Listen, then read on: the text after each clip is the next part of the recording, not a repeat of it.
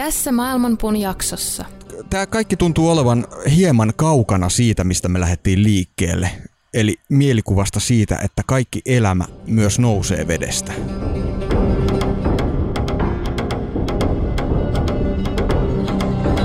Maailmanpuun juuret ovat ylhäällä ja lehvästö alhaalla. Sen oksat levittäytyvät kaikkialle luonnonvoimien ravitessa niitä. Aistikohteet ovat sen versoja ja sen juuret levittäytyvät sitoen sielut niiden tekojen mukaisesti. Sen todellinen muoto ei ole näkyvissä tässä maailmassa, ei sen loppupää eikä alkupääkään.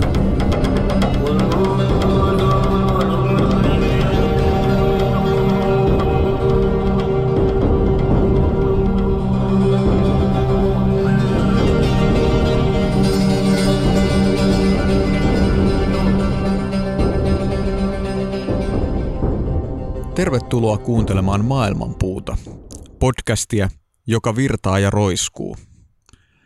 Minä olen tietokirjailija Matti Rautaniemi ja kanssani ammeessa on joogaopettaja Miska Käppi.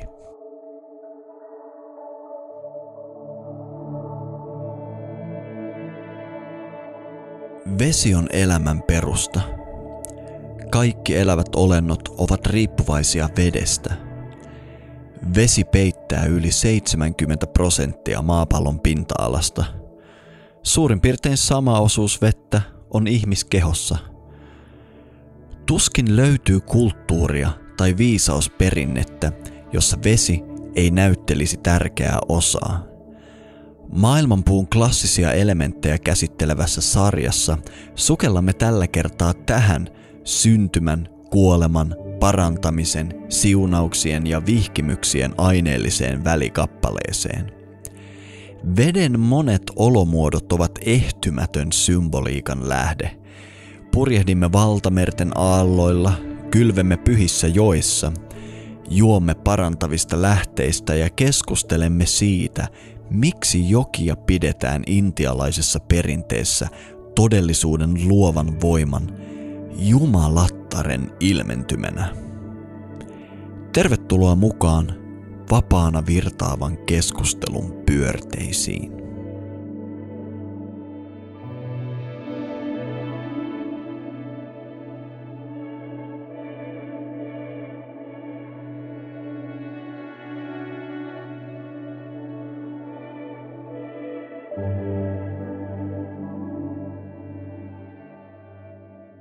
Se on jännä juttu, että nyt vaikka vuosi on vaihtunut ja valoa on päivä päivältä vähän enemmän, niin jotenkin kun tämä Etelä-Suomi on täysin lumeton edelleen, niin tämä marras-joulukuun pimeys ja siihen liittyvä väsymys ei vaan päästä irti ollenkaan.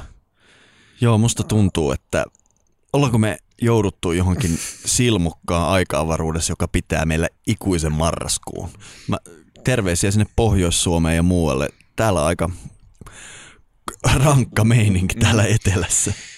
Mutta tota, meillä maailmanpuussa kuitenkin on asiat sinänsä ihan hyvin, että me, meillä on tällaisia apuvälineitä tämän pimeyden voittamiseen. Nimittäin meidän nykyisen yhteistyökumppanimme Kääpä Healthin valikoimasta löytyy muun muassa tämä Reishi, joka ainakin vähän auttaa tähän pimeyden taakkaan. Niin, me ollaan aiemmissa jaksoissa otettu esille näitä virkistäviä, vireystilaa nostavia ja muita sieniä. Ja sienihän löytyy moniin lähtöön, mutta toi reisi on tosiaan sellainen, että, että se ikään kuin saattaa elimistön siihen tilaan, missä sen keskellä talvea tulisi olla. Eli semmoisessa ainakin itse saan siitä yöksi semmoisen ihanan rauhallisen horrostilan, joka palauttaa ja lisää elinvoimaa ja saa mut heräämään todella virkeän. Eli onko tämä reishi niin sanottu adaptogeeni? Sitähän se on ja ikivanha kiinalaisen lääketieteen klassikko ja käsittääkseni maailman myydyimpiä sieniä, lääkinnällisiä sieniä.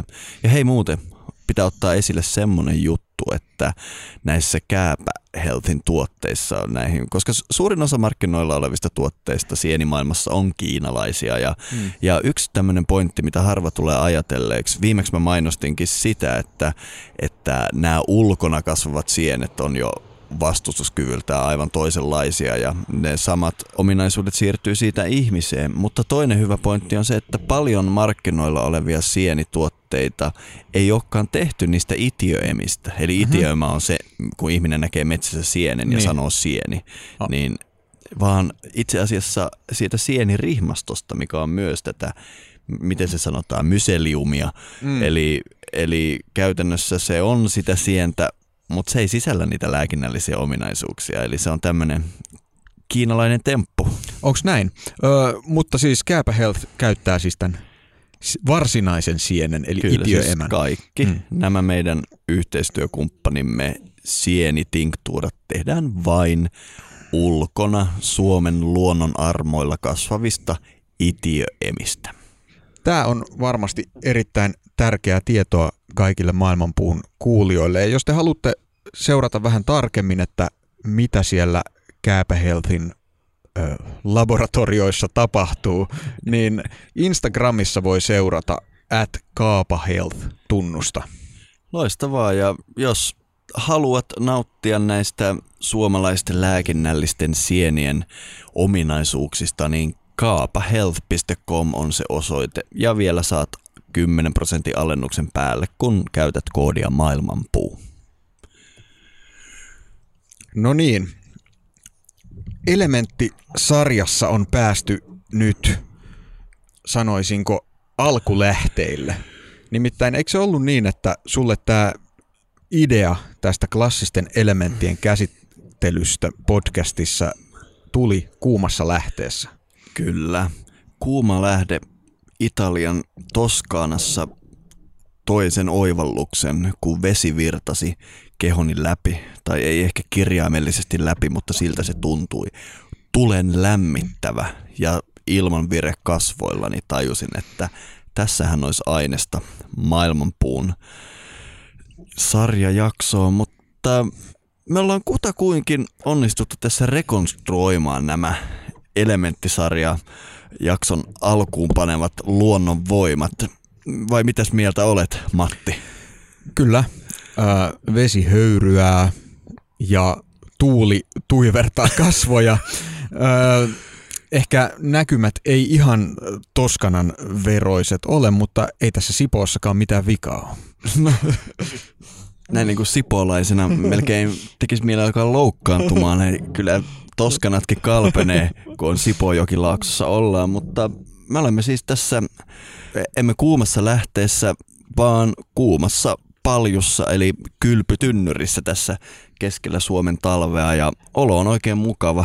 Veden lämpötila viimeksi kun tarkistin oli tuommoinen 36 astetta eli ruumiin lämpötila mm-hmm. ja kuten sanottu, täällä ikuisessa marraskuussa me mennään, eli ei ole hirveä pakkanen. Tässä on oikein lepposa olla ja köllötellä.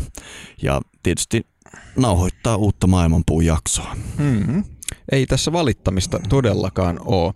Ja tämä tällainen lämmin, ruumiin lämpöinen, nestemäinen tilahan on hyvin tällainen, jos elementtisarja on saanut alkunsa tällaisista olosuhteista, niin aika moni muukin asia maailmassa on saanut alkunsa täältä. Muun muassa sinä, rakas kuulija.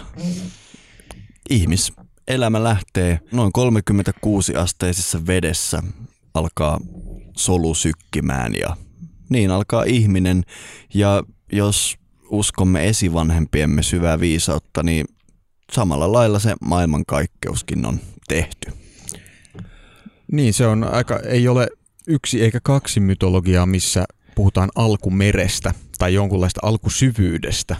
Kyllä, ja ei ole yksi eikä kaksi viisausperinnettä, jotka mainitsemat, että ensimmäinen asia, mitä kosmoksen historian kuuluu, oli joko vesien virtaamisen alkaminen tai vesien vapautuminen vuoresta tai vaikkapa se, kun Jumala liikkui vetten päällä. Mm-hmm.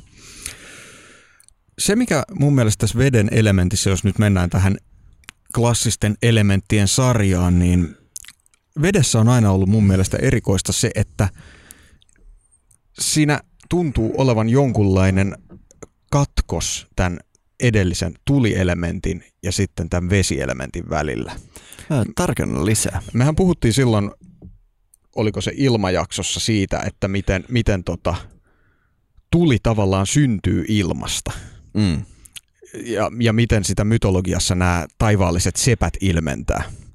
Mm-hmm. Mutta sitten vesi on suorastaan tulen vastakohta. Ja sen suhde tuleen ei ole samanlainen kuin vaikka ilman suhde tuleen. Ei todellakaan, vaan se on täysin päinvastainen. Mm. Ja vesi on vähän siitä hauska, että usein varsinkin intialaisen perinteen, jos mennään vielä varsinkin intialaiseen lääketieteeseen, ayurvedaan, niin vesi todellakin sanotaan, että tavallaan jos ne laitetaan hienovaraisimmasta karkeimpaan, niin vesi listataan yleensä tulen jälkeen. Mm. Mutta se on jotenkin kummallista, koska se on kuitenkin siellä alussa jo mukana. Mm. Ja vielä hurjemmaksi tulee se, minkä paljastinkin tuossa tulijaksossa viimeksi, että itse Agni tulen henkilöitymä intialaisessa perinteessä sanotaan syntyneen vedestä. Mm. Tätä mä en muistanutkaan tätä juttua. Joo, miten me, se oli silloin kun me puhuttiin siitä varunasta ja siitä kuinka mm. se sitten syttyessään on, m- mitenkä se nyt menikään, paras olla lainaamatta, kun mm. en nyt muista, mutta Agnia jatkuvasti Rikvedassa sanotaan vesi, vesistä syntyneeksi. Hmm. Ja tämä monelle, et, muistan itseni vajaa vuosikymmen sitten jooga-opiskelijana, tämä pisti mun paketin täysin sekaisin. Ja tässä on ehkä vähän jotain samanlaista, kun me ollaan puhuttu siitä, että mikä se ensimmäinen elementti on. Öö, tässä perinteisessä sarjassa, mitä me käydään läpi, eetteri on se ensimmäinen. Joskus puhutaan ilmasta, mutta joskus se taivasta tai kosmosta ympäröivä öö, ylinsfääri on tulta. Mm. Ja joskus se maailma, maailmaa ympäröivä alue onkin vettä.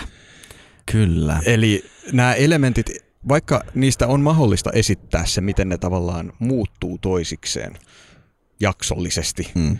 niin se ei ole kuitenkaan tällainen lineaarinen prosessi varsinaisesti. Ei. Ja totta puhuen se on mun mielestä hyödyllinen ainoastaan, jos me ajatellaan näitä elementtejä esimerkiksi ihmiskehon tasolla, niin kuin Ayurveda usein ajattelee. Mm. Ja silloin kun me aletaan tekemään niin sanottuja diagnoosidiagrammeja ja, mm-hmm. ja silloin, silloin tuossa on jotain järkeä, mutta muuten tuommoinen jaksollisuus on tietysti pelkästään tämmöinen ajattelutyökalu, joka ei vastaa todellisuutta.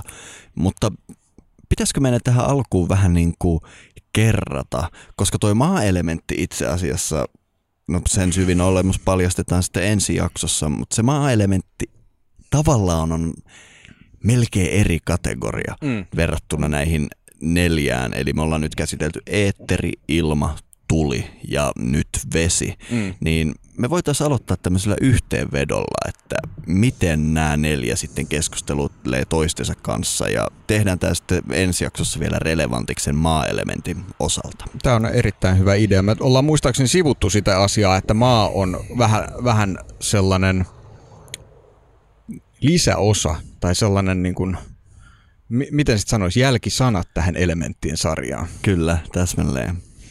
Ja, mutta nämä joko eetteri, tuli, a, eetteri, ilma, tuli ja vesi tai sitten ilma, tuli ja vesi muodostaa sain ihan oman kokonaisuuden. Joo. Lähdetään sieltä hienovaraisimmasta liikkeelle. Eli nyt pistetään se soppa kirjaimellisesti sekaisin, koska mehän sanottiin, että se minkä liike määritellään kaikkien muiden elementtien kautta, mm. on eetteri. Mm-hmm. Me myös sanottiin, että eetteri on tämmöinen elementtinimitys sille, mitä hirveän moni perinne kutsuu vaan Jumalaksi, kaiken ykseydeksi. Se, minkä toiminnot tavallaan, että on olemassa ikään kuin olento, jonka mielen toiminnot on näitä eetterin mm. liikkeitä. Mm-hmm. Ja siitä me lähdetään kuitenkin nyt kummalliseen suuntaan, että moni perinne, itse asiassa kaikki mitä minä hallitsen, käyttää symbolina tälle eetterille myös vettä. Mm. Eli se on se alkumeri, se on se suuri alkuvirta, se on se vesimassa, mistä kaikki lähtee liikkeelle.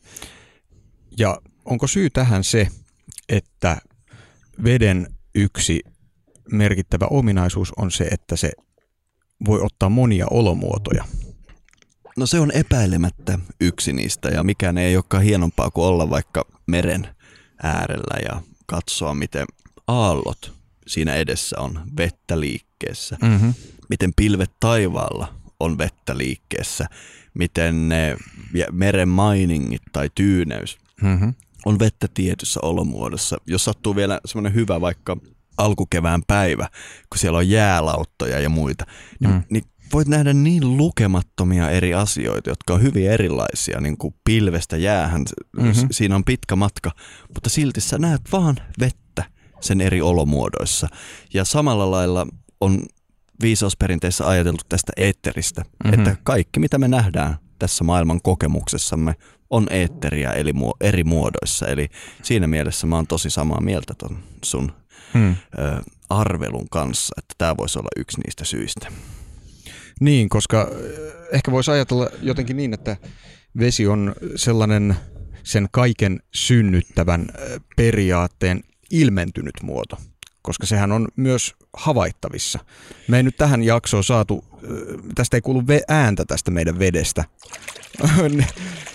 Sä voit tehdä noin koko jakson ajan, niin sä, kuulijoiden mieliksi muistuttaaksesi tästä meidän miellyttävistä olosuhteista.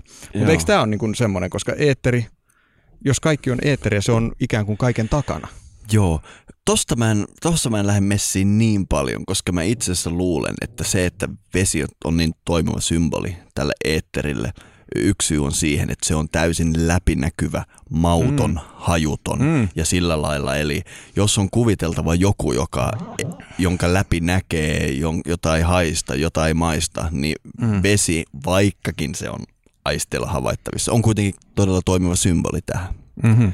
Mutta tämä vesimetafora on siitä hauska, että se tekee tämmöisen jännän kiepin.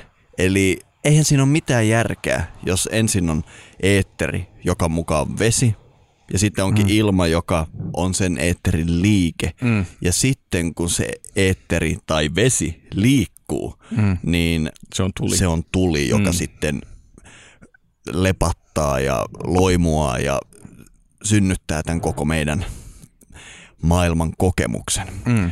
Mutta sitten kun se tulen liekki palaa, niin väistämättä siihen tulee ominaisuus, joka hillitsee sitä tulta. Eli se on tavallaan se, että niin kuin vedessäkin, jos sä teet veteen vaikka pyörteen tai aaltoja, mm. niin se vesi hakeutuu kuitenkin tyyneyteen. Mhm. Eli se tavallaan vaatii voimaa. Se on se yleensä näiden ylijumaloiden päätehtävä, että Indran täytyy koko ajan antaa selkään sille Vritralle, että Mm. se tuli pysyy palamassa, että Agni palaa. Ja, ja koko ajan se tuli haluaa lopettaa loimuamisensa ja tämä sen halu palata tyyneyteen, mm. eli takaisin siihen tyyneen veteen. Se sitten on ennen kaikkea, kun me puhutaan elementtiopin piirissä tästä vedestä, Mhm. mm-hmm. se mitä vesielementillä tarkoitetaan. Eli tämä muodostaa sen silmukan. Eli, eli veden, veden tä- tämmöinen periaate on, on niin, tällainen inertia, ehkä voisi sanoa. Niin, E- Eli se py, pyrkii siihen takaisin siihen niin kuin tyyneen alkutilaan. Siinä, missä, missä, missä nämä muut elementit nimenomaan on sitä liikettä. Joo, ja tämä oli se, mikä mulla oli iso läpimurto, että, että okei, vesi on täydellinen symboli sille eetterille, kun se ei liiku, mutta vesielementiltä viitat, vesielementillä viitataan myös siihen tavallaan liikkuvan systeemin kaipuuseen Mm. takaisin siihen tilaan. Tämä on tosi avaava tapa tarkastella tätä asiaa, jos mietitään, että minkälaisia vaikka mytologisia hahmoja veteen liitetään. Siis varmaan veteen liittyviä mytologisia hahmoja on luultavasti eniten. Heitän tällaisena summittaisena arvauksena. Ilmaan liittyviä on valtava määrä, Mm. eikä tuleenkaan mitenkään vähän, mutta kun mä kattelin ennen tätä jaksoa näitä vesijumaluuksien ja my- mytologisten vesihahmojen listaa, niin tuli sellainen lievä epätoivo siitä, että mitä tästä otetaan mukaan. koska joka kulttuurissa on niin valtava määrä kaikille veden eri muodoille omat ja näin. Mutta yksi, mikä tähän, mistä sä puhut, tuntuu liittyvän hyvin olennaisesti, on nämä erilaiset merihirviöt tai jonkunlaiset alkukäärmeet, jotka siellä alkumeressä viihtyy. No niinpä. Mikä me otettaisiin? Pitäisikö näin vetää kotiin päin ja puhua vaikka ikutursosta? Tai... Ikutursohan on tuttu, tuttu tota, ö, suomalainen vastine tälle. Joo. Mitäs muita kuuluisuuksia on? No tietysti voidaan sanoa, että me jo mainitsin tuon Indran vastustajan, eli Vretran, mm. joka on tämmöinen käärmemäinen. Kun niin kuin me puhuttiin silloin ilmajaksossa, niin se, miten Inraan viitataan usein siihen urotekoon on se, että hän vapautti ne vedet mm. sieltä vuoresta. Ja Vritra tavallaan koko ajan ne virtaavat vedet yrittää hillitä ja palauttaa tämmöisenä käärmemäisenä olentona. Eli se on se Rikvedan tapa puhua tästä. Sitten tietysti länsimaiselle aatehistorialle hyvin tärkeä on Leviatan, mm, kyllä. joka on sekä, sekä uskonnollinen että runollinen että filosofinen käsite suorastaan. Kyllä. Ja sitten jos otetaan vielä Intiaa, mm. niin tulee mieleen Vishnu. Muistatko, kun maailmankaikkeuden lopulla, kun kosminen sykli tulee päätökseen ja viimeiset mainingit ovat tässä alkumeressä, joka tällä, tässä tapauksessa on mm. nyt loppumeri, mm. joka tietysti hetken päästä on taas alkumeri, mutta kun koko maailmankaikkeus on palaamassa tyynneksi takaisin mereksi, niin Vishnu makoilee Narajanan muodossa mm. suuren käärmeen päällä. Ja tätä käärmettä, sillä on monia nimiä, mutta Seshasta minä pidän. Sitten sillä on mm. nimi, mikä se on, mikä multa nyt karkaa mielestä? Ananta. Aivan, joo. Eli ääretön. Kyllä. Öö, ja käärmeet usein, siis myös skandinaavisessa mytologiassa muistaakseni Jörmungand, joka mm. nakertaa maailmanpuun juuria, lepäilee myös myrskyävässä meressä. Kyllä, ja on toinen myytti, missä hän ei ole siellä maailmanpuun juurissa, vaan nimenomaan hän muistaakseni kiskoo jotain pinnan alle tai mm. tämmöistä. Eli, eli kaikissa näissä esimerkkeissä toistuu se, että on kaiken perusta on tavallaan tällainen alku- tai loppumeri, ja siellä on tämmöinen hirvittävä matelia. Ah, tämähän tietysti pitää myös babylonialaisille antaa kunnia, sillä heillä on nämä Apsu ja Tiamat. Oi. Erittäin tärkeät ilmaukset tästä samasta teemasta. Otanpa vielä esille semmoisen tapauksen, nimittäin tämä kuuluisa paratiisin käärme, joka myös viihtyy maailmanpuussa ja tekee temput Aatamille ja Eevalle. Ei äkkiseltään tulisi mieleen, että kyseessä on sama taho, koska vesielementti ei ole niin selvästi läsnä siellä. Ei, mutta, mutta silti Tämähän on sitten kristillisessä tällaisessa mielikuvamaailmassa samastettu juuri esimerkiksi tähän Leviatan merihirviöön. Kyllä, kyllä. Eli, eli tämä vastustaja ilmenee käärmeen hahmossa eri paikoissa. Näin on. Mutta tämä kaikki tuntuu olevan hieman kaukana siitä, mistä me lähdettiin liikkeelle. Eli mielikuvasta siitä, että kaikki elämä myös nousee vedestä. Koska me puhutaan nyt siitä vedestä ja sen, sen asukeista tällaisena ilmenemisen vastustajana, kitkana. Tai ei ehkä ilmenemisen vastustajana, vaan jonkunlaisena tällaisena vastavoimana. Niin, mun mielestä toi vastustaja käy myös hyvin. Mutta siinä on tosiaan se, että kun me puhutaan tämmöistä silmukasta, niin mm. se al- loppumeri, minne se käärme kiskoo koko maailmankaikkeuden, mm. on hetkeä myöhemmin alkumeri, jos, joka mm. sitten muuttuu suureksi virraksi, joka sitten on yleensä joku tämmöinen feminiininen puhtaa, puhtautta kuvaava jumalatar. Eli esimerkiksi kun sitten Intiassa tämä Narajana makaa tämän loppumeren päällä, tai siis käärmeen päällä siinä loppumeressä, niin hänestä on kuitenkin tämmöinen napanuora Brahmaan.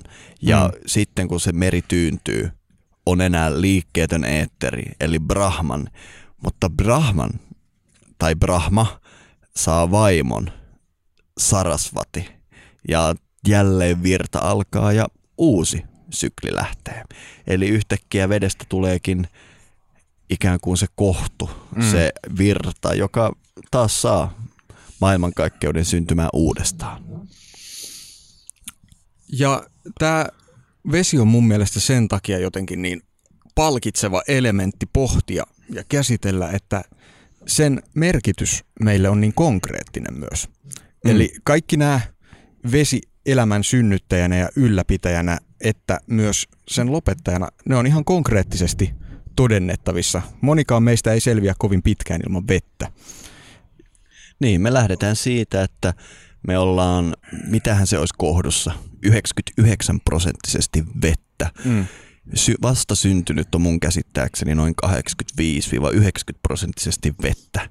Ja sitten kun aletaan olla kurttusia ja vanhoja ja siellä aivan ihmiselämän syklin loppu tienoilla, niin alkaa olla jo joskus jopa alle 60 prosenttisesti vettä. Eli koko tämä ihmiselämän sykli oikeastaan sitä, että me hiljalleen menetetään tätä meidän vesielementtiä, kunnes se vie voiton ja palaamme jälleen sinne y- ykseyteen. Ja niin kuin me on puhuttu siitä myös, että nämä klassiset elementit ja mytologiset elementit ei varsinaisesti pelkästään tätä materiaalista elementtiä, jota me voidaan tuntea ja nä- aistia, vaan tässä vedessäkin on kyse tietystä vetisyydestä.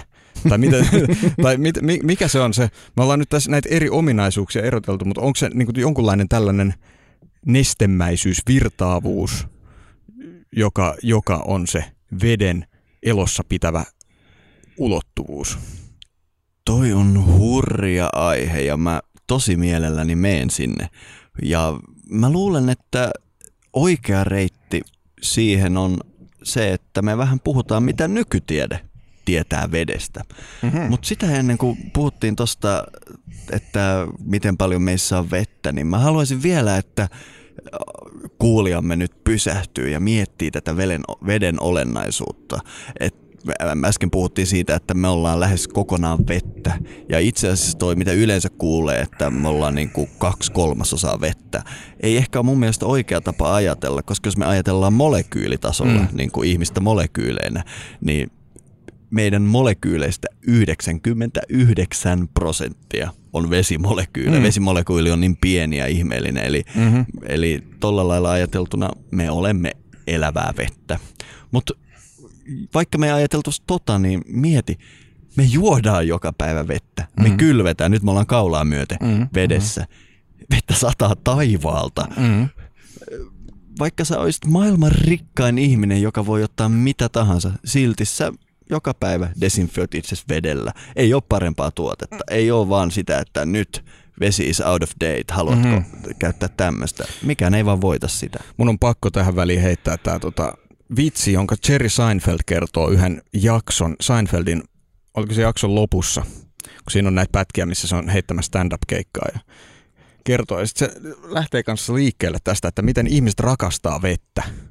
Että ne juo sitä koko ajan, ne kylpee siinä, ne kan- kävelee ympäriinsä ja kanniskelee pulloja, missä on vettä. Mutta heti sillä hetkellä, kun alkaa sataa, kaikki menee paniikkiin ja lähtee juoksemaan pakoon, että apua, apua, ottakaa vesipullonne ja menkää turvaan. veden monet roolit on mun mielestä erittäin hyvin tässä Joo. havainnollistettu. John Lennon teki tosta biisin, joka mm. sattuu olemaan ihan mun lempi mm. Beatlesin biisejä ja sen takia mainitsen sen, että se on semmoinen unohdettu The Beatlesin biisi, mm-hmm. eli nimeltään Rain. Harva tuntee sitä, mm. mutta se kertoo just siitä, miten se naureskelee, että kun vesi, sade tulee, niin mm. tyypit vaan lähtee juoksemaan, että mua ei oikeastaan kiinnosta. Mm-hmm. Se on se, sen suuri mm-hmm. filosofia. Joo. Mutta mulla tulee mieleen, olinpa tuossa vuosikymmen sitten asuin keskellä Atlanttia semmoisessa tilanteessa, että kun menin siellä oli semmoinen kiva vuori ja siitä näkyi kaikkiin suuntiin merta, niin mulla oli, olin ke, tavallaan semmoisen alkumeren keskellä, kun katsoin länteen, niin lähiranta oli 4000 kilometrin päässä. Kun katsoin pohjoiseen, lähiranta oli 6000 kilometrin päässä. Kun katsoin itään, lähinranta oli 2500 kilometrin päässä. Ja kun katsoin etelään lähiranta oli mitä 8000 kilometrin päässä. Eli se, se oli aivan maaginen tunne. Mm-hmm. Mutta siinä oli myös sitä, että mä satuin olemaan siis Asorien saaristossa vaellusopas. Ja vuoden ajan mä joka viikko, melkein joka päivä lähdin vaelluksille ja siinä ei ollut mitään säävarauksia. Ja sitä ennen mullakin oli vähän tätä tautia, että jos sataa, niin mm. juostaan sisälle piiloon. Mutta tiedätkö, Asorit on siitä hauska paikka, että siellä sataa joka päivä. Ah. Ja, m- mutta ei välttämättä pitkään mm. silleen, että kukat kastellaan ja niin, mutta on tietysti myös semmoisia isompia myrskyjä. Ja kun olit viikon ajan käynyt joka päivä vaelluksella, jossa Koretex-vaatetus oli märkä eka vartin jälkeen ja seuraavat mm. kahdeksan tuntia vaan oli pelkkää vettä, jota tuli taivaalta ja oli, mikä oli alushousuissa, mikä oli vaatteissa kaikkialla, mm. niin mä jotenkin rakastuin veteen siinä, koska se oli semmoinen päivittä. Mä tajusin, että miksi hemmetissä tänne ei kannattaisi mennä. Usein ne mm. sadepäivän vaellukset oli kaikista hienoimpia, kaikista antoisimpia ja se vei musta sen hölmön ajatuksen, että ennen kuin lähtee retkelle katsoa säätiedotusta. Mitä helvettiä? Mm. Se, jos siellä on hurja sää, niin se saattaa olla sun elämäsvaellus. Tämä ja, on, tässä on suuri mm. viisaus ja se tuo mulle mieleen yhden samurai-tarinan, mm. jota kutsutaan rankkasade-asenteeksi. Mun kömpelö suomennos varmasti kuulostaa japaniksi paljon paremmalta, mutta tota, mä en tiedä, ootko kuullut tätä? En. Se menee siis niin, että samuraille opetetaan, että rankkasateeseen pitää suhtautua opettajana. Ja kun tavallinen ihminen kävelee kadulla ja tulee rankkasade, niin hän lähtee säntäilemään ja yrittää löytää suojan ja kastuu läpi kotaisin ja menettää arvokkuutensa samalla. Mutta kun samurai kävelee ja tulee rankkasade, niin, niin hän jatkaa vaan kävelemistään rauhallisesti, koska hän tietää, että hän kastuu joka tapauksessa – ja arvokkuus Eikä, vaan lisääntyy. Niin, niin. Eli mun mielestä tämä sun kertomus on täsmälleen niin kuin tällainen havainnollistus tästä rankkasadeasenteesta. Pidän tästä, pidän tästä. Niin, mutta sitten voitaisiin puhua tästä vähän meidän nykyisen kulttuurin käsityksistä mm. liittyen veteen ja tieteen käsityksistä. Nimittäin voisi kuvitella, että tämmöinen aine, mistä me ollaan tehty – mitä putoaa taivaalta, missä me kylvetään joka päivä ja mitä me kanniskellaan koko ajan laukussamme joka paikka. Että et tämä on jo niinku loppuun selvitetty, että tieteellä ei ole enää mitään sanomista tästä. Mm. Mutta mitä enemmän tähän tutustuu, niin huomaa, että vesi saattaa olla ihan niitä niinku viimeisiä tieteen alueita, minne vielä pitää mennä. Ja toi voi tuntua hurjalta väitteeltä, eli olisi kiva puhua vähän, että Miten tätä vettä on oikein tutkittu? No puhutaan. Mä, mun pitää heti alkuun sanoa, että mä oon ottanut veden itsestäänselvyytenä koko elämäni ajan, enkä ole hetkeäkään omistanut sen tutkimukseen tutustumiselle. Joo, mäkään en ole asiantuntija, eli mä teen parhaani sen suhteen, että mä pystyn kertomaan, että mitä vedestä on sanottu, mutta kaikkihan tietää nämä perusjutut, että H2O ja niin edelleen. Mutta 1900-luvulla veteen on liittynyt semmoisia isoja tieteellisiä skandaaleja. Voidaan sanoa, että aivan maailman huipputieteilijät koskessaan veteen on syttyneet tuleen ja palannut tuhkaksi. Ja Konkreettisesti me, vai metaforisesti? Me, metaforisesti, se, vaikka se Agni onkin vedestä syntynyt, niin, niin ei kuitenkaan vielä ole noita rovioita tehty, mutta kaukana ei olla oltu. Ja mä yritän yksinkertaistaa näitä monimutkaisia juttuja sillä, että me voitaisiin aloittaa semmoisesta venäläisestä tiedemiehestä kuin Boris Derjakin. Ja Boris Derjakin oli siis Neuvostoliitossa ehkä se kaikista kuuluisin kemisti. Puhutaan nyt tuossa 1900-luvun puolivälissä. Ja hänellä oli laboratorio Moskovassa ja eräs päivä sinne hänen laboratorionsa tuli tämmöinen henkilö, joka näytti hänelle semmoisen ihmeellisen asian. Ja se ei voi välttämättä tunnu meidän kuulijoilta niin ihmeelliseltä, mutta hän otti tämmöisen kapillaariputken. Se on siis putki, joka on tosi, tosi, tosi kapea. Ja hän laittoi sinne vettä. Ja hän osoitti tälle Derjakinille, että sen veden ominaisuudet jostain syystä muuttu huomattavasti kun se oli tämmöisessä kapillaariputkessa. Tämä, tämä kapillaari-ilmiöhän tiedetään, että vesi pystyy liik- nousemaan ison petäjänkin latvaa mm. kapillaari-ilmiön ansiosta. Mutta he tutkivat näitä veden, tätä veden ominaisuuksia siellä kapillaariputkessa ja ne huomasivat, että sillä on esimerkiksi eri kiehumispiste, eri jäähtymis, jäätymispiste, tiheys on erilainen. Oikeastaan kaikki ominaisuudet, mitä ne mittasi siitä, oli erilaisia. Ja tämä Derjagin päätyi tämmöiseen ajatukseen, mikä itse asiassa juontaa juurensa jo 1800-luvulta, että vedellä on myös neljäs olomuoto, jota ei tunneta. Eli kaikki tietää, että vesi on nestemäistä, mm. siinä me, mekin nyt lillutaan, mutta vesi on, voi myös olla höyryä ja kiinteä eli jäätä. Mm. No hän ehdotti, että esimerkiksi tämmöisessä kapillaariputkessa syntyy jostain syystä tämmöinen veden neljäs olomuoto. Ja hiljalleen näitä hänen tutkimuksia alettiin sitten kääntää myös länsimaalaisille kielille ja sitten näitä alettiin tutkimaan ja, ja, ja itse asiassa esim syntyi tämmöinen tutkijaryhmä lännessä, jotka teki julkaistutkimuksen The Science-lehdessä ja oli samaa mieltä tämän mm. kaiken kanssa. Ja tästä tuli sitten tämmöinen, voisiko sanoa, että vähän niin kuin skandaalin poikasta. On pakko ymmärtää, että oli kylmän sodan aika niin, niin, ja, kyllä, kyllä. ja yhtäkkiä Neuvostoliitosta tulee tämmöisiä ihmeväitteitä, mm. että vedellä on neljäs olomuoto ja sitten sitä alettiin kyseenalaistamaan. Ja No on jotain vähän mutkia, siihen liittyy hirveästi draamaa, mutta muistaakseni olisiko australialainen tutkimusryhmä sitten teki tämmöisen, sitä kutsuttiin myöten nimellä polyvesi. Mm. Eli polywater, tässä esimerkiksi The Sciencein artikkelissa, mikä siitä tehtiin.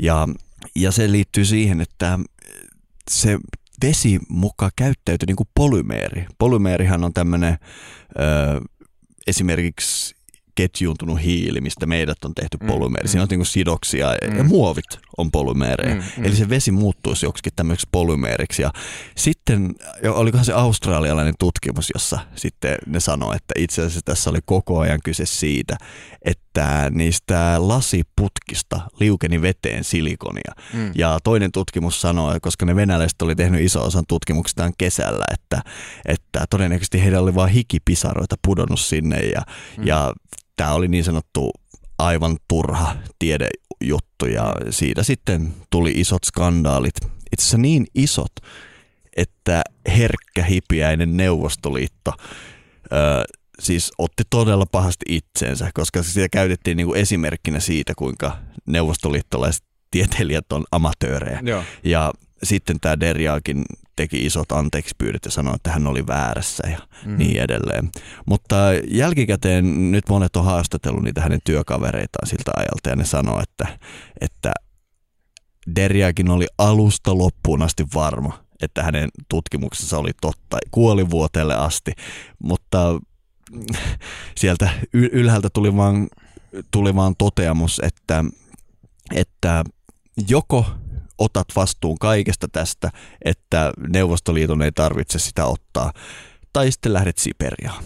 Ja hmm. tämä oli tavallaan semmoinen 1900-luvun veden tutkimusskandaali. Siitä tuli semmoinen iso vitsi tästä polyvedestä ja voidaan sanoa, että 60-luvulta eteenpäin siinä oli melkein parinkymmenen vuoden jakso, että veteen ei, vettä ei oikeastaan uskallettu tutkia, hmm. koska jos koko Neuvostoliiton kuuluisin kemisti pystyy syttymään tulee ö, veteen koskiessaan, niin siitä tuli vähän, tämä tavallaan avas tämän vesikammon. Mut mulle kuulostaa siltä, että toi olisi aika helppo tutkia, että pitääkö paikkansa. Ja mun on vaikea uskoa, että kukaan ei olisi sitä tarkistanut esimerkiksi silloin tai myöhemmin. No kieltämättä näinhän sitä luulisi, tai ainakin toivois, mutta tiede ei valitettavasti ole sitä, että tutkitaan ja julkaistaan vaan tuloksia, vaan se on myös vahvasti politiikkaa nykyäänkin ja kylmän sodan ajasta puhumattakaan. Ja nämä sun toivomat tutkimukset on tietysti tehty, mutta vasta 50 vuotta myöhemmin ja nykyään Washingtonin yliopistossa on päädytty siihen, että nämä tämä polyvesi, ne ei tosiaan enää kutsu sitä sillä nimellä. Piti paikkansa, mutta mennään siihen myöhemmin tässä 1900-luvun vesitarinassa.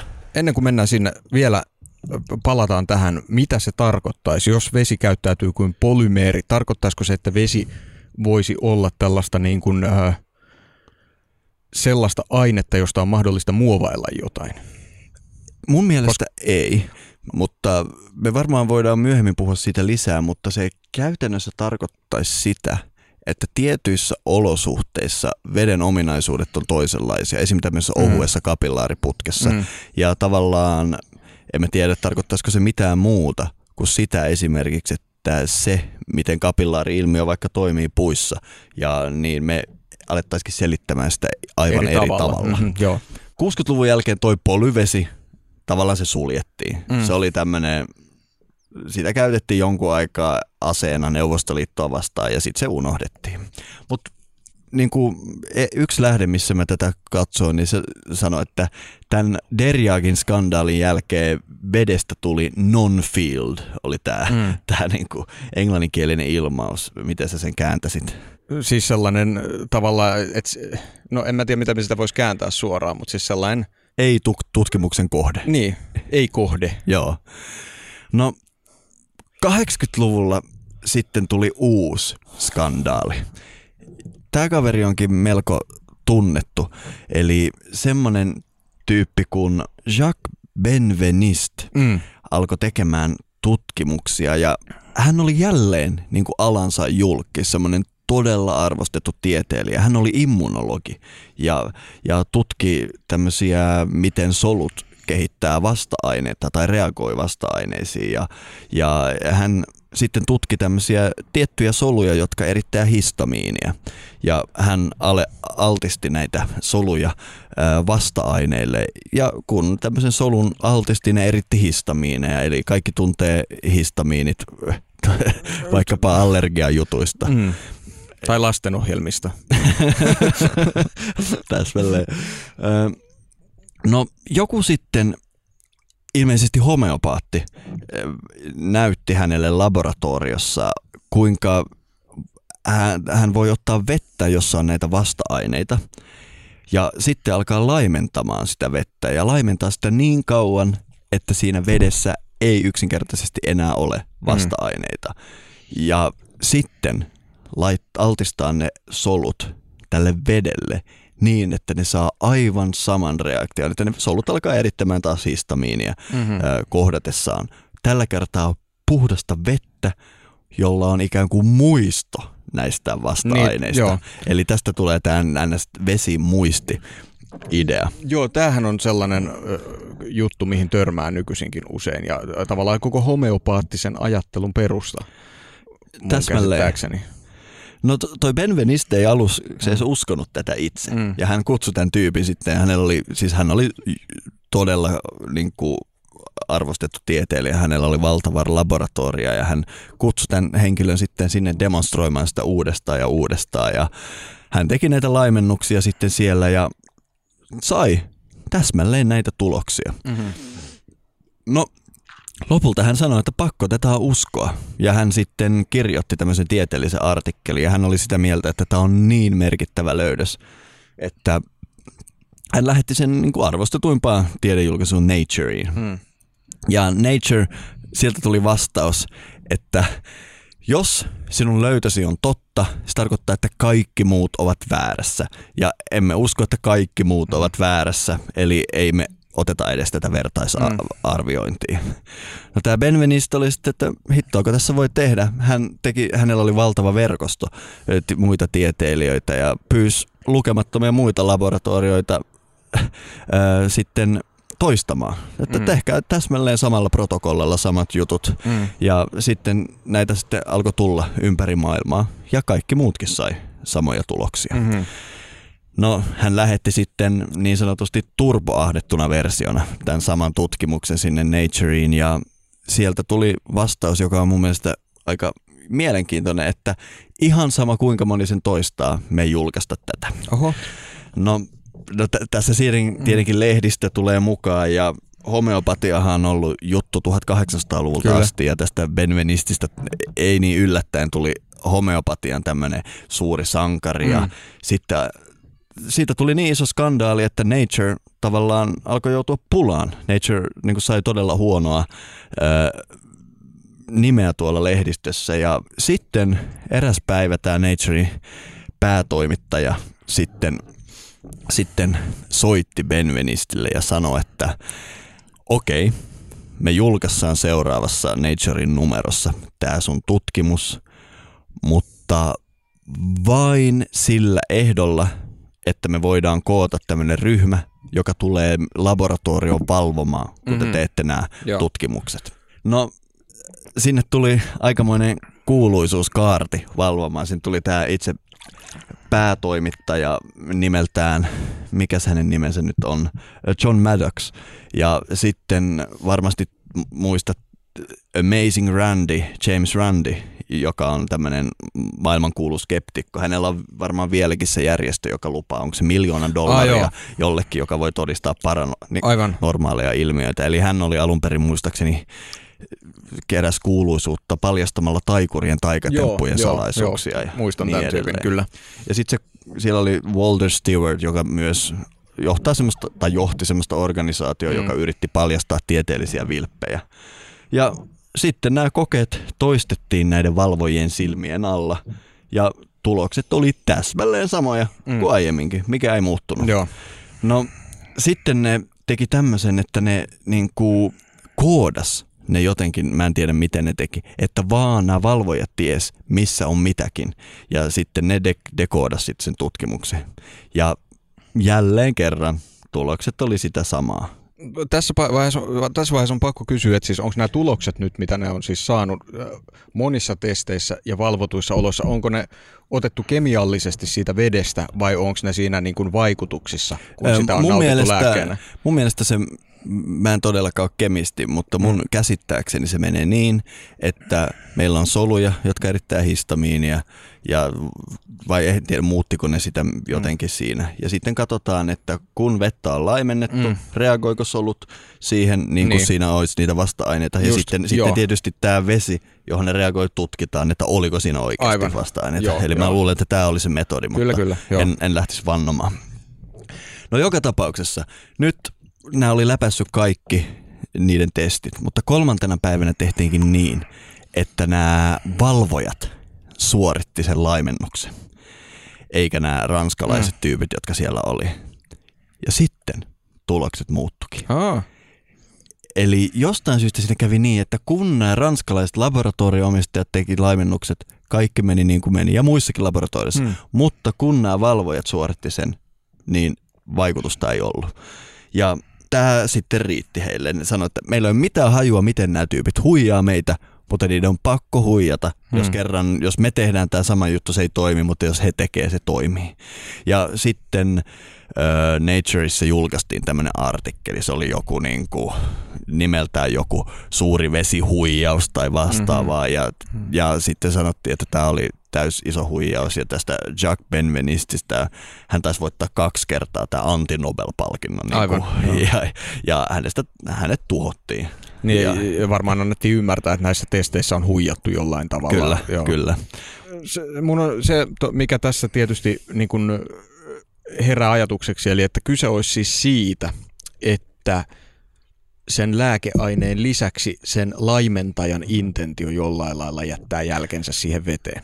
Tämä on hyvä ehdotus. Ja, siis, ja tämän niin kuin ymmärrän, koska jos mietitään, mietitään tota, maailman henkisiä perinteitä, vaikka miten vettä niissä käytetään, niin veden pyhittäminen erilaisilla symbolisilla teoilla ja rituaaleilla ja sanoilla on ihan älyttömän.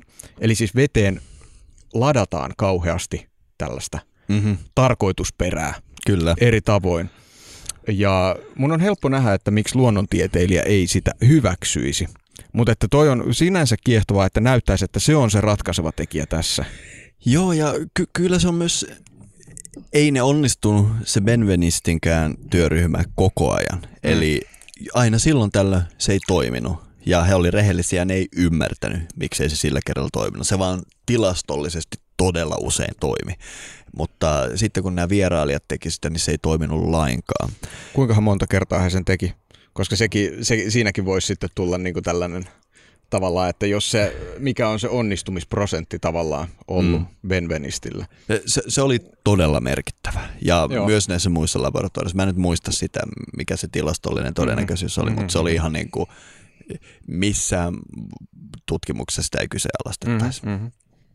No siitä tuli semmoinen niinku joke tiedepiireissä, että onko sulla muistiongelmia, mm. ota vähän Jacques Benistin vettä ja, mm-hmm. ja tavallaan oli kaksi kertaa käynyt jo sillä lailla, että joku kertoo ihmejuttuja vedestä ja käy tosi huonosti, tulee kansainvälinen skandaali ja, ja periaatteessa tämän Ben Venistin esimerkin jälkeen jälleen veteen ei koskettu pitkällä tikullakaan. Tosin yksi nimi on pakko mainita, nimittäin tämmöinen kuin Luc Montagnier, mm. jälleen ranskalainen tyyppi, ja ei mikään kakkahousu, vaan siis ihminen, joka löysi AIDSin, tai siis mm. niin kuin tunnisti, ehkä Joo. olisi oikea mm, sana, mm. AIDSin, eli tämän viruksen ja sai, hän, hän oli Nobel-ehdokas sen takia. Ja hän sitten, mä en muista sitä tarinaa, että miten hän päätyi tänne näihin Benvenistin juttuihin. Hän sitten omaksi mielenkiinnokseen toisti niitä. Ja hän oli sitä mieltä, että tämä varmasti toimii ja jopa tänä päivänä hän on sitä mieltä, että mm. hän on julkaissut valtavasti tieteellisiä artikkeleja tästä ja ei niitä tietenkään hyviä ole otettu vastaan, mutta hän on sitä mieltä, että Benvenistia kohdeltiin väärin, että, että noin mitätön juttu mm. Niin kuin sulki koko tutkimusalueen ja, ja se on vähän surullista. Kieltämättä. Mutta ja teitä kuulijoita, jos kiinnostaa, niin tästä Luc Montanierista on, mä huomasin just ennen kuin aloitettiin nauhoitus, tehty dokumentti nimeltä Water Memory. Mm-hmm. Se löytyy ihan, se on 2014 tehty, löytyy YouTubesta, niin mm-hmm. jos kiinnostaa tämä, niin voi katsoa. Mutta tämä aihe niin kuin suoraan liittyy tietysti tähän homeopatiaan. Joo. Tunnetko sä homeopatiaa se enemmän? No mä tiedän sen perusperiaatteen, juuri tämän laimentamisen periaatteen. Öö, mutta tota, en itse, itse esimerkiksi ole koskaan kokeillut homeopatiaa käytännössä. En ole yrittänyt mitään sillä hoitaa. Et en, ole, en ole sillä paneutunut siihen oikeastaan yhtään. Joo. Mä oon suurimman osa elämästäni pitänyt homeopatiaa melko pseudoalueena ja itse olen tosin kuitenkin kerran sitä kokeillut. Tämä oli semmoinen tilanne, se oli se ensimmäinen päivä Intiassa jollain mm. reissulla. Ja semmoinen suomalainen mimmi ihan lentokentällä törmäsi häneen ja sitten lähdettiin syömään tai jotain. Ja mulla tuli semmoinen hirvittävä kouristus vatsaa. Mm. Ihan niin kuin mä olisin sanonut ruokamyrkytyksen, mutta en mä ollut oikein ehtinyt edes syödä mitään Intiassa, niin sitä en ymmärtänyt mistä. hän sitten sanoi, että mulla on tämmöistä homeopaattista lääkettä. Mm. Ja se on siinä mielessä mun elämä hassuja lääkekokemuksia, koska se oli melkein sillä sekunnilla, kun se koski mun kieltä. Mm. Se oli niinku napsahdus ja multa lähti kaikki oireet. Tämä on ensimmäinen kerta ja ainoa kerta, mm. kun mä oon käyttänyt homeopaattista, mutta se epäilemättä toimi. Mutta mun, se, oli, se oli kauan aikaa sitten ja mä olin silloin niin kova skeptikko, että mä totesin, että tämä oli vaan mun placebo. Että mä jotenkin Joo. halusin uskoa siinä hetkessä siihen. Koska mä itse liittäisin tuossa tapauksessa sen ehdottomasti tuohon placeboon, jota ei mun mielestä missään nimessä pidä vähätellä, mm. koska se vaikuttaa nykytiedon valossa kaikkien lääkkeiden taustalla. Jopa siis niiden, jotka tekee, tekee lainausmerkeissä oikeasti jotain. Niin, Eli niin. ne toimii paremmin, jos tota, tota, tota, potilas tietää ottavansa lääkettä ja uskoo siihen, että se parantaa juuri sen. Mm-hmm, kyllä. E- eli tämä mielen vaikutus kaikessa tällaisessa on paljon suurempi kuin me uskotaankaan. Tämä on semmoinen aihepiiri, joka minua tällä Joo. hetkellä kovasti kiinnostaa, mutta ei liity suoranaisesti veteen. Öö, ja tietysti sitten tuossa voi olla niin moni tekijöitä, jotka vaikuttaa siihen, että miksi se toimii. Mm. No veteen toi liittyy oikeastaan mm. sillä lailla mun mielestä, että kun on aika paljon pyörinyt tällä planeetalla, niin semmoinen asia, joka ikään kuin tallentaa muka ajatuksia, mm. on joka kulttuurissa nimenomaan vesi. Mä tunnen vain kaksi asiaa, jossa ajatellaan, että sinne tallentuu niin kuin mm. intentiot ja muut. Ja lähes joka kulttuurissa on vesi. Ja mä oon huomannut, että monessa kulttuurissa on myös puuvilla tämmöiset tupsut. Toinen on kivi. Kivistä mä en... Ai, o, o, joo, tu, kyllä tulee mieleen esim. omat häät. Mutta, mm. mutta joo. kyllä. Joo. Yhdistääkö näitä joku? No toi kivi sotki mun paketi, koska vedellä sekä puuvillalla on tämmöisiä mielenkiintoisia elektromagneettisia ominaisuuksia, että se, se ne ikään kuin on tämmöisiä sähkömagneettisesti kiinnostavia juttuja. Mutta toi kivi, mä en ole oikein ihan varma, että, että toimiiko se tässä seurassa. Koska esimerkiksi jos mietitään suomalaista kansanperinnettä, Mm. niin kiveenhän esimerkiksi sairaudet karkotetaan ja kaikki tällaiset pahoin, pahat asiat aina ajetaan Joo. kiviin. Mutta se on jännä. Meillähän oli tämmöinen balttilainen tietäjä mm. meidän häissä suorittamassa tätä. Ja mitä siinä meidän hääseremoniassa tapahtui, niin me otettiin vaimon, silloin vielä tulevan vaimo kanssa kivi. Ja meidän piti kertoa sille kivelle kaikki ne asiat, Mm. mitä me ei haluta ottaa mukaan Mm. avioliittoon. Ja sitten me heitettiin se sinne jorpakkoon se kivi. No siinä on hyvin konkreettinen esimerkki Kyllä, tästä. mutta sitten taas, kun osa sitä oli se, että me oltiin tämmöisen pajuringin sisällä, niin kaikki vieraat Mm. otti tämmöisen puuvilla langan pätkän ja sitoi sen siihen. Ja hyvät Mm. toiveet sitten, ka- kaikki toivotti meille jotain Joo. Sinne avioliittoon. Ja ne sidottiin siihen niihin pajuoksiin sitten tämmöisellä puuvilla langalla. Mm. Eli Mm. siellä ajateltiin, niin kuin musta tuntuu, että se taitaa olla universaalia, että pahat ajatukset laitetaan kiveen ja sitten hyvät joko veteen tai puuvilla. Tämä voi olla toisaalta sitten kaikenlaiset parantavat kristallit ja muut kivet on myös yksi oma kategoriansa. Hmm, kyllä joo. Mutta siinä ei ole kyse varsinaisesti siitä, että sinne olisi laitettu tätä Intentiota niin, että ne, ne, ne jollain lailla säteilee sitä. Mutta tämä on mun mielestä se mielenkiintoinen puoli nyt tässä keskustelussa on just se, että nä, näihin tallennetaan ikään kuin. Kyllä. jonkunlaista intentiota näihin aineisiin. Ja vesi, ve, siis mun on helppo ymmärtää, mä en ole ikinä ajatellut sitä, että toimiiko se oikeasti lainausmerkeissä. Öö, mutta niin kun, jos mietitään, että vaikka veteen, öö, vedelle annetaan joku symbolinen merkitys ja sitten se vesi juodaan, niin siinähän tavallaan tälle rituaalin omaisesti tehdään, otetaan se asia omaksi, Mm-hmm. oma, omaa kehoa, omaa systeemiä. Ja on mielenkiintoista miettiä, että onko siinä sitten joku, esimerkiksi mun olisi helppo lähteä sitten siitä, että siinä niin kuin mielen tällaiset omat parantavat voimat aktivoituu vaikka homeopatian tapauksessa. Mm. Joo, epäilemättä toi placebo näyttelee roolia, mutta mä oon kuitenkin tutustunut sen verran tähän vesitutkimukseen, että mun mielestä on kiistämätöntä, että vesi jotenkin säilyttää muistin niistä molekyyleistä, mm. minkä kanssa se on ollut tekemisissä.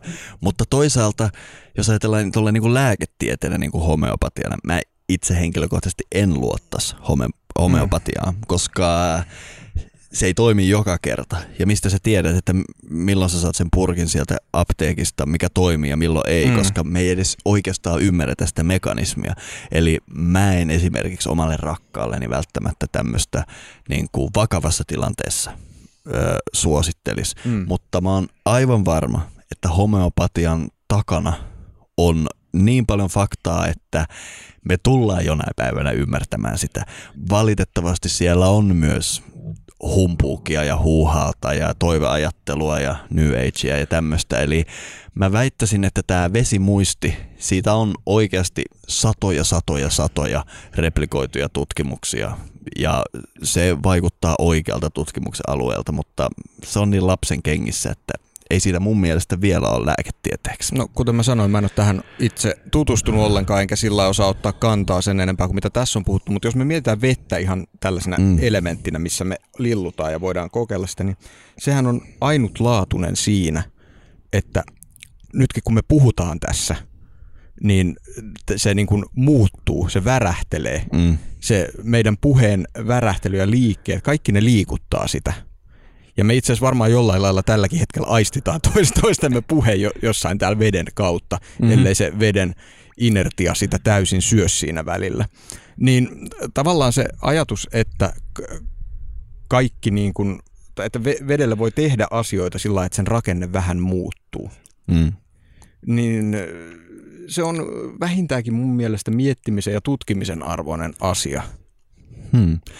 Jatketaanpa tota ajatusta. Nimittäin mä oon nyt ottanut nämä kaksi vesiskandaalia esille, Mm. jotka on tavallaan Mä jostain luin, että joku tieteilijä sanoi, että kuka helvetti nyt uskaltaisi tutkia vettä, koska kaksi huipputieteilijää tuhoutui siihen koskea, miten käy meille tavallisille kuolevaisille. Mutta 2000-luvullakin on syntynyt vesitutkimusta ja siitä mä haluan meidän kuulijoille mainita tämmöisen kaverin kuin Gerald Pollack, mm-hmm. joka on todella vienyt tämän vesitutkimuksen uudelle vuosituhannelle. Ja hän on professori Washingtonin yliopistossa ja hänen ansiostaan Washingtonin yliopisto on t- tänä päivänä se vesitutkimuksen mekka. Ja hän tavallaan, hän, hän päätyi ihan eri reittejä näihin aiheisiin. Hän itse asiassa tutkii lihasten toimintaa, mit, mitä tapahtuu lihaksessa, kun lihas jännittyy. Ja hän huomasi, että mikään vallitseva lihasteoria ei kestä tarkastelua, että ei täytä ei vaan vastaa todistusaineistoa. Ja hän tajusi, että kaksi kolmasosaa lihaksesta on vettä, eikä vesi kuulu yhteenkään lihaksen toimintaa äh, niin kuin tutkivaan teoriaan. Eli mm. ne puhuu hirveästi vaan tästä, mä en ymmärrä alasta yhtään mitään, mutta proteiineista siellä niin, puhutaan jo. ihan valtavasti. Mun käsittääkseni tosin sitä nykyään, tai siis mä en tiedä tutkimuksen tasolla, mutta esimerkiksi kun, kun tota, jos puhutaan jostain tota, kehonrakennuksesta ja tällaisesta, niin siinä on se, että, että niin kuin hyvin suuri osa tällaisesta erittäin lihaksikkaasta kehosta perustuu just siihen, että on nestettä siellä lihaksissa. Eli Joo. tämä huomioidaan tällaisella tasolla. Joo, ja tämä voi olla aivan muuttunut siitä, kun hän 90-luvun mm. alussa mm. näitä pohti, että silloin hän niin kuin päätyi kuitenkin tästä lihastutkimuksesta tähän. Mm. Ja hän alkoi sitten tutkimaan veden roolia tässä. Ja mitä hän huomasi? Mä nyt oon mutkia, koska meillä alkaa olla tässä jo meidän ensimmäinen osa jaksosta valmiina. Öö, alkaa myös olla pienen viilennyksen paikka. Tämä on nimittäin tämä miellyttävässä alkulämmössä, tällaisessa niin kuin elämän alkulämmössä lilluminen on itse asiassa aika hikistä hommaa pidemmän Joo, no siis mitä meillä on käynyt tässä ensimmäisen tunnin aikana, niin meidän paljumme lämpötila on noussut siitä miellyttävästä 36 asteesta tuonne ainakin 38 asteeseen ja kaikki, joilla on kuumetta elämässä ollut, tietää kuinka suuri ero näillä muutamalla asteella on. Eli mä meidän kummankin otsa on täynnä hikikarpaloita. Tässä käy tapas nousemaan ja uusia asioita syntymään, jos ei Kyllä, mutta mitä Gerald Pollack huomasi? Kun vesi on tekemisissä tiettyjen pintojen kanssa, pinnat voidaan laskea niin kuin kahdenlaiseksi, eli on vettä hylkiviä pintoja, niin kuin vaikka teflon tai koretex tai sorsan höyhenet, ja sitten on tämmöisiä pintoja, minne vesi niin ikään kuin leviää, eli puhutaan hydrofiilisistä pinnoista, mm. eli vettä rakastavista pinnoista. Ja hän huomasi, että kun vesi on kosketuksissa tämmöiseen vettä rakastavaan pintaan. Siihen syntyy tavallaan ehkä hiuksen paksunen, mutta siis jos puhutaan vesimolekyyleistä, niin tuhansien tai satojen tuhansien molekyylien kerros, joka on negatiivisesti varautunut ja ikään kuin jos vedessä on vaikka jotain ainetta tai jotain hiukkasia tai muuta, niin ne ei mene siihen. Siihen syntyy ikään kuin tämmöinen kerros, mitä mm. ne alkoi kutsumaan nimellä exclusion zone, mm. mikä on niin kuin e-cheta nykyään tieteellisessä keskustelussa. Ja ne huomas tosiaan, että tässä kerroksessa vesi on jotain ihan muuta. Se käyttäytyy ikään kuin, se muodostaa semmoisen vähän niin kuin mehiläiskennomaisen muodostelman, semmoisia heksagoneja ja niin kuin polymeeri. Mm. Ja siinä on hyvin paljon samaa, mitä tässä polyvesiajatuksessa silloin 60-luvulla, mutta nyt se on nykylaitteilla paljon paremmin todennettavissa. Ja he huomasivat, että siinä on tosiaan ominaisuudet aivan eri. se on itse asiassa H3O2, mitä siihen tulee mm. ohueksi kerrokseksi. Ja tämä on nyt julkaistu niin monessa tieteellisessä julkaisussa. Se on, tavallaan siitä on syntynyt uusi ala, josta kuitenkin harvoin kuulee, mutta se on tosi mielenkiintoista, että tämä Derjaginin ideat siitä kapillaariputkesta itse asiassa nyt voidaan sanoa on tieteellisesti todistettua ja, ja tämä vaikkakin kerää kritiikkiä tämä Polak, Polakin tutkimus ja niitä on nyt lukuisia muitakin tieteilijöitä, niin se on kuitenkin hmm. huomattu vedenpitäväksi, eli sitä on hankala ampua alas. Mutta se on vielä alkuvaiheessa. No. Ei, ei ole varmaa, että kannattaako puhua vielä niin kuin veden neljännestä olomuodosta, mutta mä suosittelen niille, joita kiinnostaa lukemaan vaikka ton hänen kirjansa Fourth Phase, Face of Water, joka nyt tuli myös äänikirjana ja se on mun mielestä uskomattoman kiehtovaa okay. ja se vastaa todella moneen asiaan, mitä näissä viisausperinteissä on puhuttu. Ja tämä tuntuu nyt pysyvän, niin hän ei ole vielä syttynyt tulee. Eli, eli hänen, hänen teoriansa nyt jollain lailla sitten liittyy tähän, että millä lailla vesi voi säilyttää tietoa. Ja... No, tämä veden tiedon säilyttäminen ei mun mielestä, mä en ole asiantuntija hänen suhteen. Mm. Tämä ei ole niin, että me voitaisiin sanoa, että se pitää paikkansa.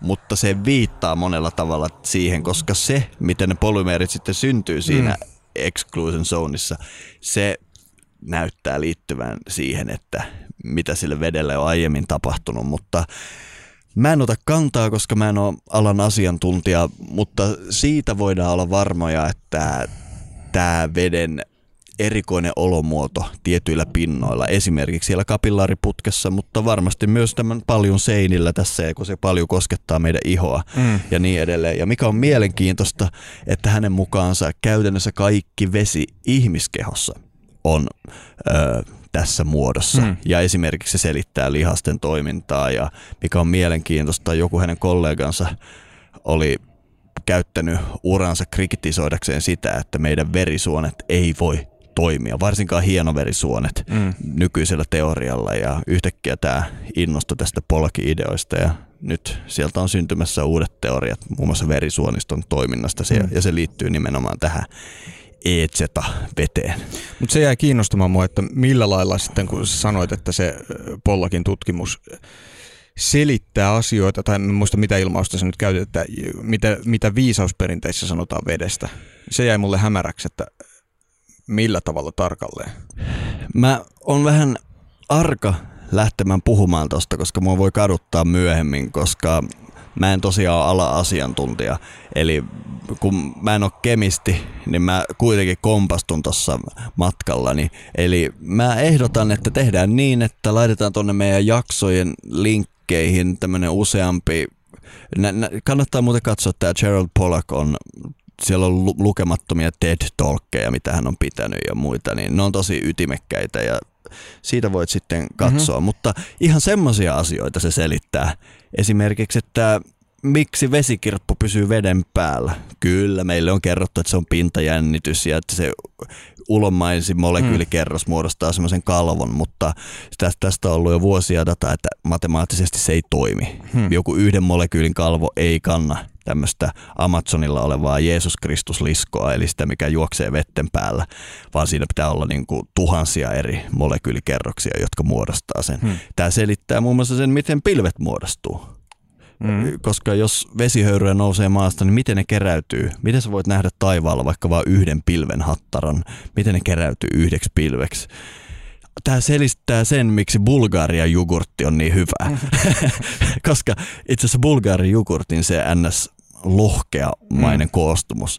Sitä ei ymmärretä, mutta tämä EZ-vesi selittää sen. Samalla lailla gelatiini, tämmöiset hyytelökakut ja ihan tämmöisiä arkisia juttuja mm. se selittää, mitä me pidetään itsestäänselvyytenä, mutta me ei olla oikein pystytty selittämään, miksi se näin menee. Ihmisen verenkierto, niitä on vaikka mitä. Siinä kirjassa hänellä on niinku pitkä lista asioita, mitkä yhtäkkiä pystytään selittämään. Mutta nämä viisausperinen jutut, jätetään se meidän, luotetaan meidän kuulijoihin. Mm-hmm. Nyt mä kattelen että tuolta tota, puiden välistä paistaa hyvin, hyvin epätavallisen kirkas kuu. Olisiko meidän aika siirtyä maailmanpuun juurten puolelle? Kyllä olisi. Se on nyt laskeva kuu. Eilen taisi olla täyskuu, onko näin, vai toissa, Toissa päivänä. päivänä. Eli se on nyt hiukan lähtenyt pienemmän, mutta on aika upean kokoinen. Ja kirkas ennen kaikkea mun mielestä, mikä on niin kuin hämmästyttävää. Kyllä, mä ehdotan, että kun mennään juuriosiolle, niin poistetaan täältä kaikki valaistus ja ollaan vaan kuutamon valossa. Joo, sillä kuu ja vesihän ovat hyvin läheisessä suhteessa toisiinsa.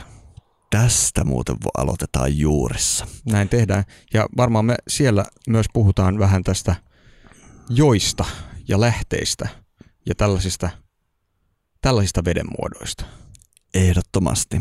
Ja tämän keskustelun pääsit kuulemaan Maailmanpuun juurijäsenenä ja juurijäseneksi pääset menemällä osoitteeseen maailmanpuu.fi kautta liity. Me molskahdamme hetkeksi tänne paljon syvyyksiin ja kuule Matti, minä toivoisin, että sinä lukisit meille jotain. Joo.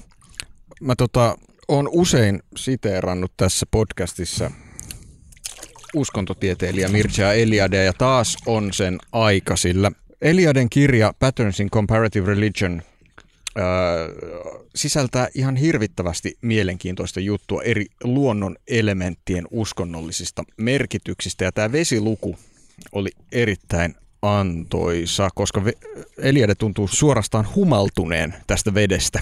Ja tässä on sen luvun alusta mä suomensin tällaisen pit, pienen pätkän, mihin tämä meidän maksuton osio on mun mielestä hyvä lopettaa. Vesi on hahmottoman ja vielä toteutumattoman periaate, jokaisen kosmisen ilmentymän perusta. Se pitää sisällään kaikki siemenet. Se symboloi perimmäistä substanssia, josta kaikki muodot kumpuavat ja johon ne palaavat joko oman taantumisensa tai tuhoutumisensa myötä. Vesi on jokaisen kosmisen tai historiallisen syklin alussa ja lopussa. Se on aina olemassa, mutta ei koskaan yksin, sillä vesi synnyttää aina uutta. Se sisältää mahdollisuuden kaikkiin muotoihin niiden rikkumattomassa ykseydessä. Kosmogoniassa, myyteissä, rituaaleissa ja ikonografiassa vesi toimittaa aina samaa tehtävää. Se edeltää muotoa ja ylläpitää luomista. Veteen upottaminen symboloi paluuta muotoa edeltävään, täydellistä uudistumista, uutta syntymää, sillä upottautuminen merkitsee muodon liukenemista, paluuta olemassaoloa edeltävään hahmottomuuteen. Samoin vedestä nouseminen toistaa luomistyön, muodon antamisen teon. Jokainen yhteys veteen merkitsee uudistumista. Ensiksikin koska liukenemista seuraa uusi syntymä. Toiseksi, koska upottautuminen hedelmöittää. Se lisää elämän ja luomisen voimaa. Initiaatiorituaaleissa vesi antaa uuden elämän. Maagisissa rituaaleissa se parantaa. Hautajaisrituaaleissa se varmistaa jälleen syntymän. Koska vesi sisältää mahdollisuuden kaikkeen, se on elämän symboli. Se hedelmöittää maan, eläimet ja naiset. Se on äärimmäisen mukautuvaista, se kannattelee kaiken olevan kehitystä. Siksi sitä on verrattu tai se on jopa samastettu kuuhun. Veden rytmit seuraavat kuun rytmejä. Ne molemmat hallitsevat muodon jaksottaista ilmenemistä ja katoamista. Ne molemmat antavat olemassaololle sen syklisen muodon.